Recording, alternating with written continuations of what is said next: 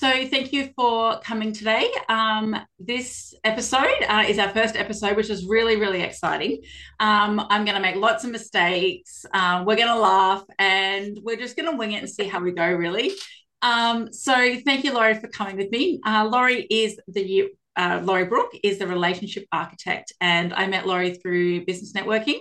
Um, and we've had a few chats, and we were talking about our, my brand new podcast and how we're going to be talking about all the things that in society we just don't talk about and that we should. Um, yep. So, um, sorry, now I've got other phones and stuff going off, you know, the best laid plans and all that. Um, so, th- this goes to show people that, you know, we're, we're recording as we're working. This isn't, you know, this is mum life right it's now. real. It's yeah. real. It, yeah. It's mum life. Um, so, um, look, let's um, get a little bit about you and tell everyone at home at home in the car cooking dinner. I don't know where people listen to podcasts, whatever they're doing. Um, a little bit about you and what you do. Okay, so I call myself the relationship architect. Um, I work with people who are going through that separation and divorce phase, but also who are in relationships and just feeling really stuck. You know, I don't know about you, Alison, but I know there's been times in my relationships that I just kind of feel like, is this it? Like, we we feel like we're treading water and it's just not going anywhere. And it's not that the relationship's bad or anything but it's just not feeling fantastic. Like it should at you know at different points in time. So for me i wanted to really help people get through those periods without it ending up in separation and divorce. Yeah right. So personally for me i'm a mum i'm a wife. You know i wear all the hats that many of us women do. And relationships, I think, are really important and something that we don't talk about. We like to pretend that they're going really, really well. Yes, hundred percent. I remember when um, when I had my first daughter, I um, I was very young. Um, I was a teen mum, and I remember I I got married uh, three months or four months after she was born, and I was still seventeen. And one of the bits of advice, you know, everyone kind of gives you, you know, in the lead up to your wedding day, um, one was from my mum, and she said, "Make sure you still date." And at the time, I'm like, "That, that doesn't make any sense. What are you talking about? We're getting married, like, you know." Um, yep. and, and it wasn't until like a few years later um, that I, when I looked back, I'm like, "Oh, that's what she meant." You know, like make sure that you don't forget that, yes, like you said, we wear all the hats. We're not just mum, we're not just wife, we're not just all those things but we're also yeah. someone's partner and someone's best friend. And you've got to nurture your relationship as just the two of you without any of the other labels, just as much as what you do any other job that you've got. Absolutely. And it's so easy to put that to the side when we are wearing so many hats to go, when I've got time, we'll do that. Yeah. But in the in the meantime, we're, you know, busy making lunches and signing excursion forms and organizing dentist appointments and all of that, that we lose sight of it all and then it's then it kind of becomes the too hard basket. Yes.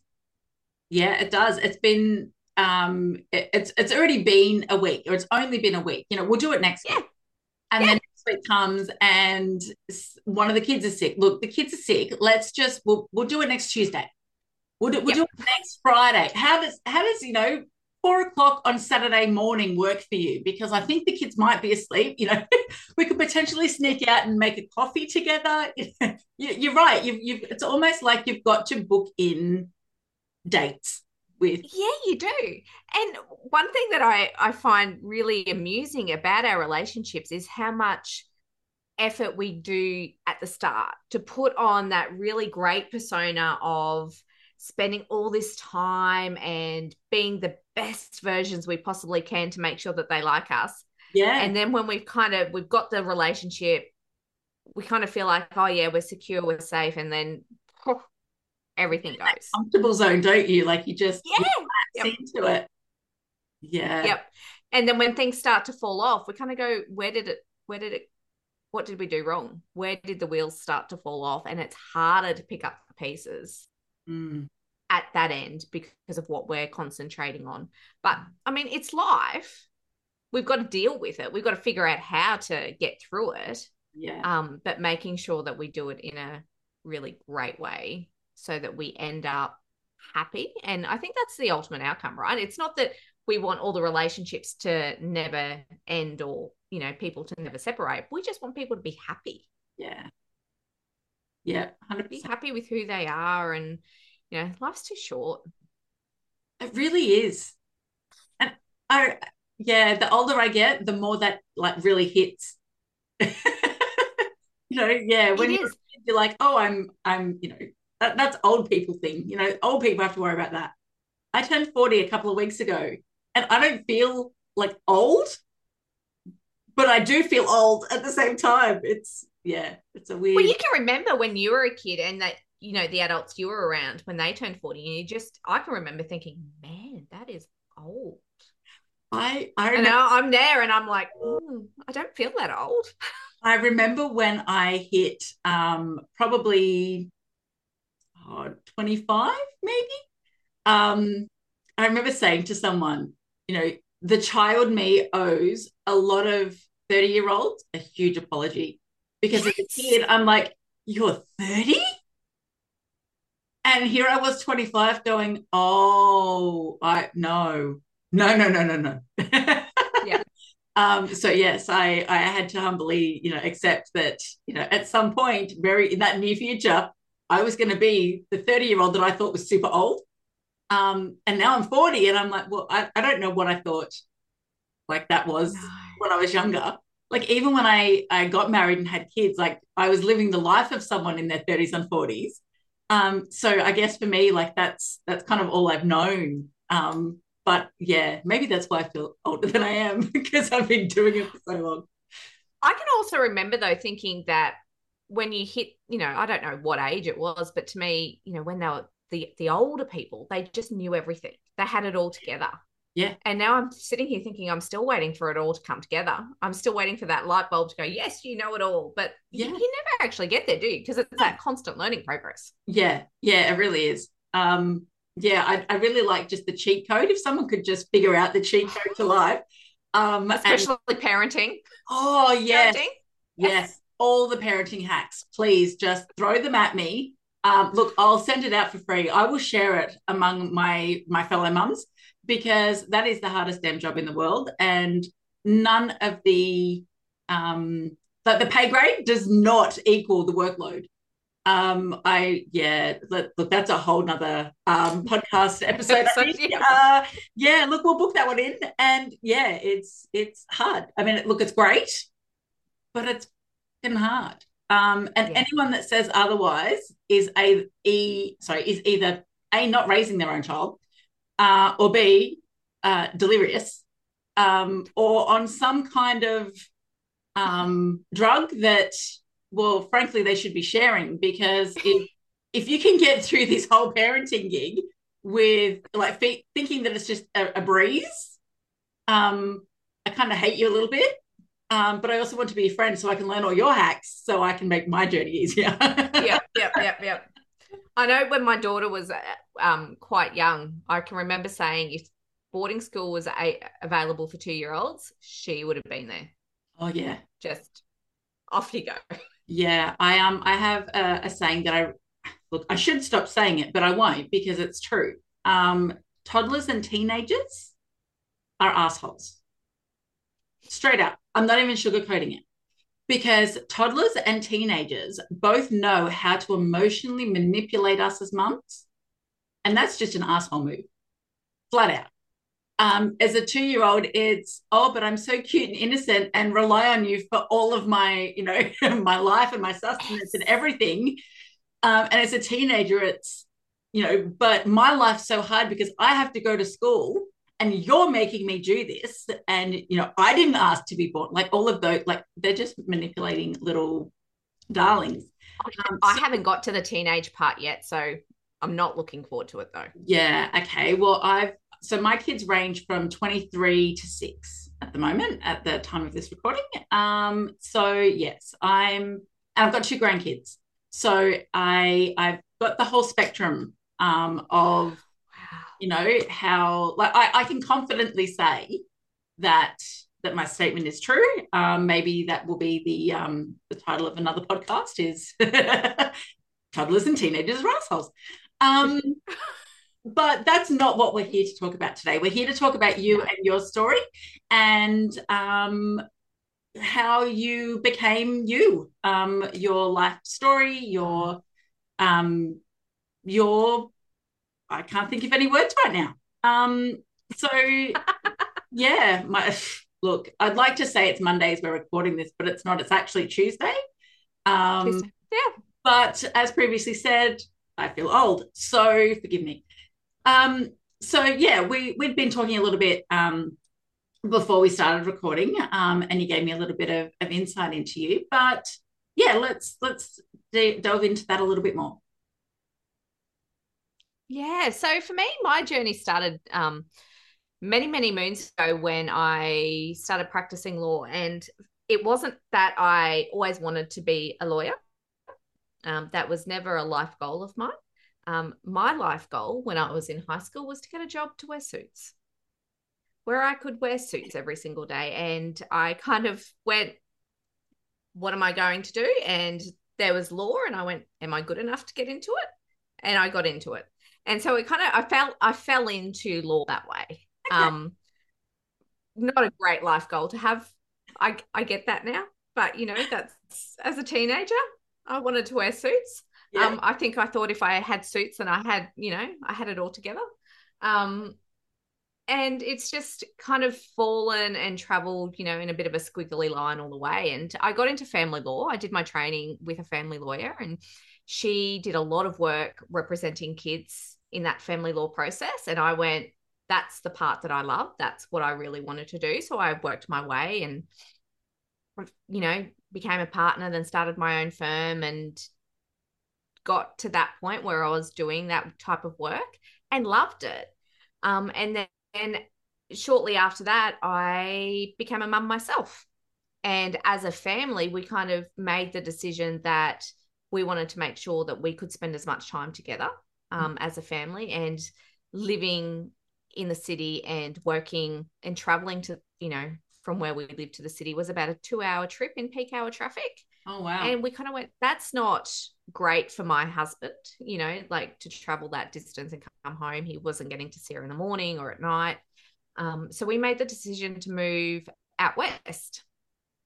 And so I now live in central Queensland and it's been a bit of a, um, a back and forth move in that we lived out here when she was a baby. We moved back to the city for a little while um, and then moved back out here and we're here for a, you know, the foreseeable future now. But throughout that whole process, my focus has always been on what can I do to keep myself fulfilled, keep myself happy, and running a business. So I stopped practicing after I um, had her and we moved out here. I sold my firm. Mm-hmm. And I've been working in the online space and then just slowly adding things to the services that I offer. But it's always been with the forethought of I want to make sure one, I'm here for her as mum and I can take her to school and pick her up as need be. Um, it works around my husband. He's a shift worker, so it works around his rosters. And at the same time, keeps me happy because I think it's really important that I'm doing something for me to keep fulfilling my, I suppose, my hunger for actually contributing and keeping busy and just feeling relevant. Yeah. Like I didn't want to feel irrelevant in everything. And I wanted to also show her that there's other options, right? So my husband, my parents, um, they're all uh, government employees. And I've been a government employee too. And I didn't want her to think that that was the only way that you could earn an income. Yeah. Um, and equally, you know, being in private business, working those really long hours, I didn't want her to think that that was the only way to earn an income. So for me, it's also about showing that there's different avenues out there in how you can make a, how you can make a living and how you can do work that means something to you and you feel like you're contributing. And I think that takes me back to my original story in that when I was as practicing as a family lawyer, I got to see everyone at their worst. Yeah. And I also got to see people who, after they separated, realized that, oh, you know what? Things weren't really that bad. And they got back together. And so, if I could at least help people in this process of things aren't feeling great, but they aren't feeling bad, they're just not feeling great. Mm. Get through it, then maybe they might not separate. But even if they do, maybe they'll do it nicer. Yeah. And that's so important, especially when there's kids involved. It's yeah, it's so yeah. hard. It's so hard to manage your own emotions, especially, you know, if things aren't going great, if there's arguing and bickering. Um, yep. But and what yeah. about like the thing that gets me through every day is the thought that if we can teach our kids how to communicate better, imagine what their relationships are going to be like when they get older yeah. and how they will deal with conflict. Like I know for me at the moment, my daughter hates difficult conversations. Yep. She hates it when you're trying to explain to her why she's done the wrong thing or why it shouldn't be done that way. And she feels like, you know, there's a lot of ego, there's a lot of pride, and she'll just shut down, she'll walk away. She wants nothing to do with it. Yeah. And so, really helping her through that process to, you know, because there's going to be a thousand times in life where you have to have a difficult conversation with someone. Yeah. You don't, it's not going to be comfortable, but being able to stand there and be present through that Yeah. and actually contribute to the conversation is, is such an important skill. Yeah, it is. And like you said, it's not like it's not a lesson that you can just skip and and hope they never you know have to confront that. It's it's a fact of life. They're going to have co-workers they don't like. They're going to have bosses they don't like. They're going to have all of those people in their lives that you know they that they might not get along with and and maybe they're going to be the boss and they've got to you know help you know kind of give that guidance in Yeah. have either one to bring up the uncomfortable topic to, to help things get better.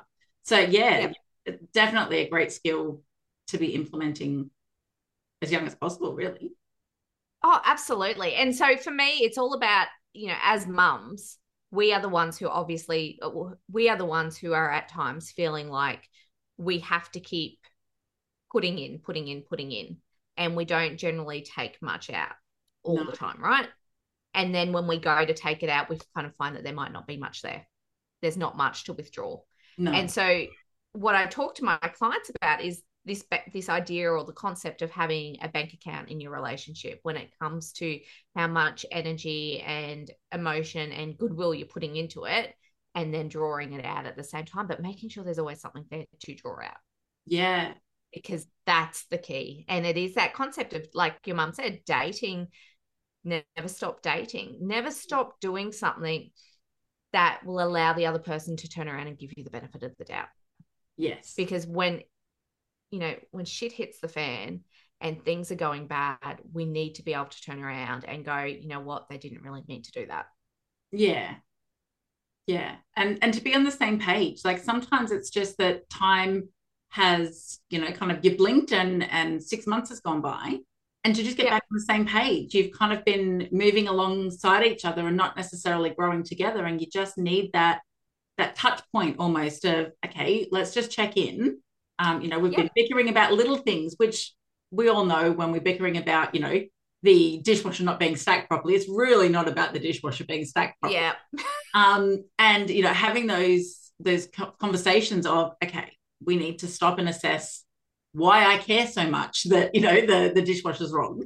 Um Yep. and the dishwasher the laundry basket and the rubbish bin. Seriously three things that we argue about so much that often have nothing to do with those three things. Yeah but in the moment it feels like oh my god why can't you just put the rubbish out? You know? Yep, yep. it's a big issue in the moment. Um yeah look i, I think it's I, I don't know. I i look back to when i was a kid and and like my grandparents generation. And my grandparents have just celebrated their 63rd wedding anniversary or something ridiculous like that. Um and i look at that and i just think oh like it, and they're still so in love like it's actually disgusting. Like i love them to death. And it's so disgusting that they're still so in love after all this time. And i just think that's that's beautiful to see. Like it's so lovely to to see someone that did stick it out. And I'm, i remember saying um recently to my grandmother so how many times have you ever wanted to actually just like secretly kill him and bury him somewhere? And she's like oh no never you know of course you know like they, those old ladies are like oh no i don't think like that and i'm like yeah i'm calling bullshit on that because i don't think you can get through 63 years and not have had a moment where oh my god could you just get out of my face I don't want to see you again. Um, but yeah, they're they're just disgusting, absolutely disgusting. And it's kind of the goal, right? Like that's what we want. We want to find that that person that we that we're willing to fight with, to fight for. Yes. Yep. But it's also that, and I think you said it to me in a conversation we had recently, Alison, is that you can love them, but you don't always have to like them. Yes. Yeah. I was saying that. And it's, mm. yeah, it's that whole concept of, I love you and I'm going to work through this, but right now, what you've done, I really don't like, and yeah. I need some space, or you know, we need to work through this in whatever yeah. way. It's and that's okay. Like it's okay to have the bad times, and it's okay to hit those brick walls and those speed bumps, and to not like each other for a little bit. Yeah, um, but it's what you do to get through that. Yeah, yeah, to get to that sixty-three years. Yeah, and it. I don't care who you are it takes both people. Like you can't drag someone through a relationship with you. It's got to be willingly, you know, putting one foot in front of the other at each at crossroads that you go to. Um, yep. because otherwise someone's not happy and you're not gonna get like, yeah, it's you can't force someone to love you, you can't force someone to want to fix things. But no, absolutely not. But, but sometimes it also takes somebody to take that first step to put in that little bit of effort to yeah. get that reciprocal effort back. Yeah. And it's when it's when you get that stalemate of, well, they're not doing anything, so why should I? Yeah. That it becomes really hard to understand is it the fact that we don't love each other anymore, or is it the fact that we're both our egos are so big that neither of us want to be that first person in case yeah. it is that they don't love me and then I've been really vulnerable yeah and got nothing back and I, I also know people who have just gotten to that point of complacency like both parties know that things aren't going great but neither one wants to kind of say anything because then it makes it real and then it makes it um, something that has to be addressed. Whereas if we both just ignore it for a little while then we'll just you know it'll sort itself out. And it's being brave to be that one that says look things aren't going okay. You know i think we need to talk you know, to someone like you, Lorrie, who can kind of navigate us through the conversations that we need to be having in order to figure out where we've kind of divided. Um, yeah. and and like you said, to see if the love's still there. It's just that we're we're on different chapters of the book, um, or whether we're just reading different books. And either way is perfectly fine. But by not addressing it, it it just makes things worse and it makes the arguments bigger. Um, yeah and I, I remember saying when when I separated uh, from my my ex husband, I wanted my kids to see two happy parents, as opposed to like that were separated, as opposed to two parents that were together and just faking it, because they yeah. your words and your body language tells two different stories. So even if we had put up uh, put a smile on our face and just trudged through it, the kids would have picked that up. And the last thing I wanted them to think was that this is what a happy marriage looked like. I didn't want, you know, our marriage to be that role model for them, knowing that what we were role modeling wasn't what a healthy marriage like that's not what I want for my kids. So it was better for them to have two parents that were separated and happy than it was to have one family unit that was just existing. Yeah. And the conflict, and that's the issue is it's it's not the separation, right? It's, it's not that divorce. It's the conflict. Yeah. And that happens if you're in a relationship and not happy versus mm-hmm. being going through a really horrible separation and divorce as well. Like it doesn't matter the how that family unit is made up. Yeah. If the conflict's there, that's that becomes the issue. Yeah. And kids get like they we always say that kids are so resilient, but they really are. They they look to us for us to tell them if something's wrong. If if we're looking at a situation and we're telling them it's okay, you know, this is this is our new normal. This is just what's happening. You know, mummy and daddy don't love each other, but we love you. Whatever the story is that you go with, um, if they feel like it's okay, then to them it's okay. It's it's us adults, I think, that stress them out, whether it be unintentionally, by giving them our anxiety about it you know oh i don't want yeah. you to feel this i don't want you to feel that but by kind of coming to them with that energy where we're almost telling them, well, you're supposed to be feeling like this. Um, you know, but I'm trying not to help make you feel like this. It's no wonder kids get confused and you know, when it comes to separation. And that's if things are amicable between the adults. Like there's still that the emotions are still running wild between the adults. Oh, absolutely. I think it's really important to stop and think though that for our kids, right, they yeah. don't know any different. Like they were born into our family, especially young kids. Teenagers is a different story, but the young kids, right, they were born into this family. This family world is all that they know. So if you separate and they're going between mum and dad or whoever it, whoever it is, that's normal for them. It yeah. might be as parents, we might be sitting there thinking, oh, I didn't want my kids to have a separated household. I feel really bad about this. And I feel really bad about them having to live between my house and their house and, you know, all of this. But that's our stuff yeah. as to our dream for what it was to be our child, right? That's yeah. what, that's the broken vision that we have. But for our kids, they don't know any different. And so it's normal for them. And we might be you know putting pressure on ourselves going but that's really bad that that's normal for them and it shouldn't have been like that. And but it is. It's you yeah. know for them that's what their life is. And if we're happy then how good is that that we're showing them happiness and, and self-value and self-worth and what good relationships are like and good communication and we can live in two households and we can still you know talk still go to school events together or whatever the case may be. Yeah. Or we also know where our boundaries are. Yes boundaries is where those boundaries one. are. Yeah. Yeah huge. Um so okay. So let me ask you one last question. I mean we've we've delved into some some deep stuff here. Um, and I have no doubt this will not be the last podcast um, with the gorgeous Lorrie Brook here. But um, what would be your um, like we at the end of each episode we're going to be talking about resilience. So my last question yep. to you is mm-hmm. being that you are you know relationship based.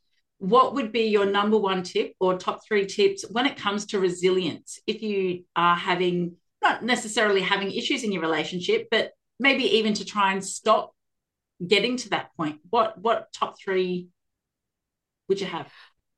Go back to your bank account go back to your relationship bank account and if there's nothing in there then start putting stuff in there. So start doing things not to make you feel better but to make the other person feel better. To what can you do to make them to try and build up that goodwill?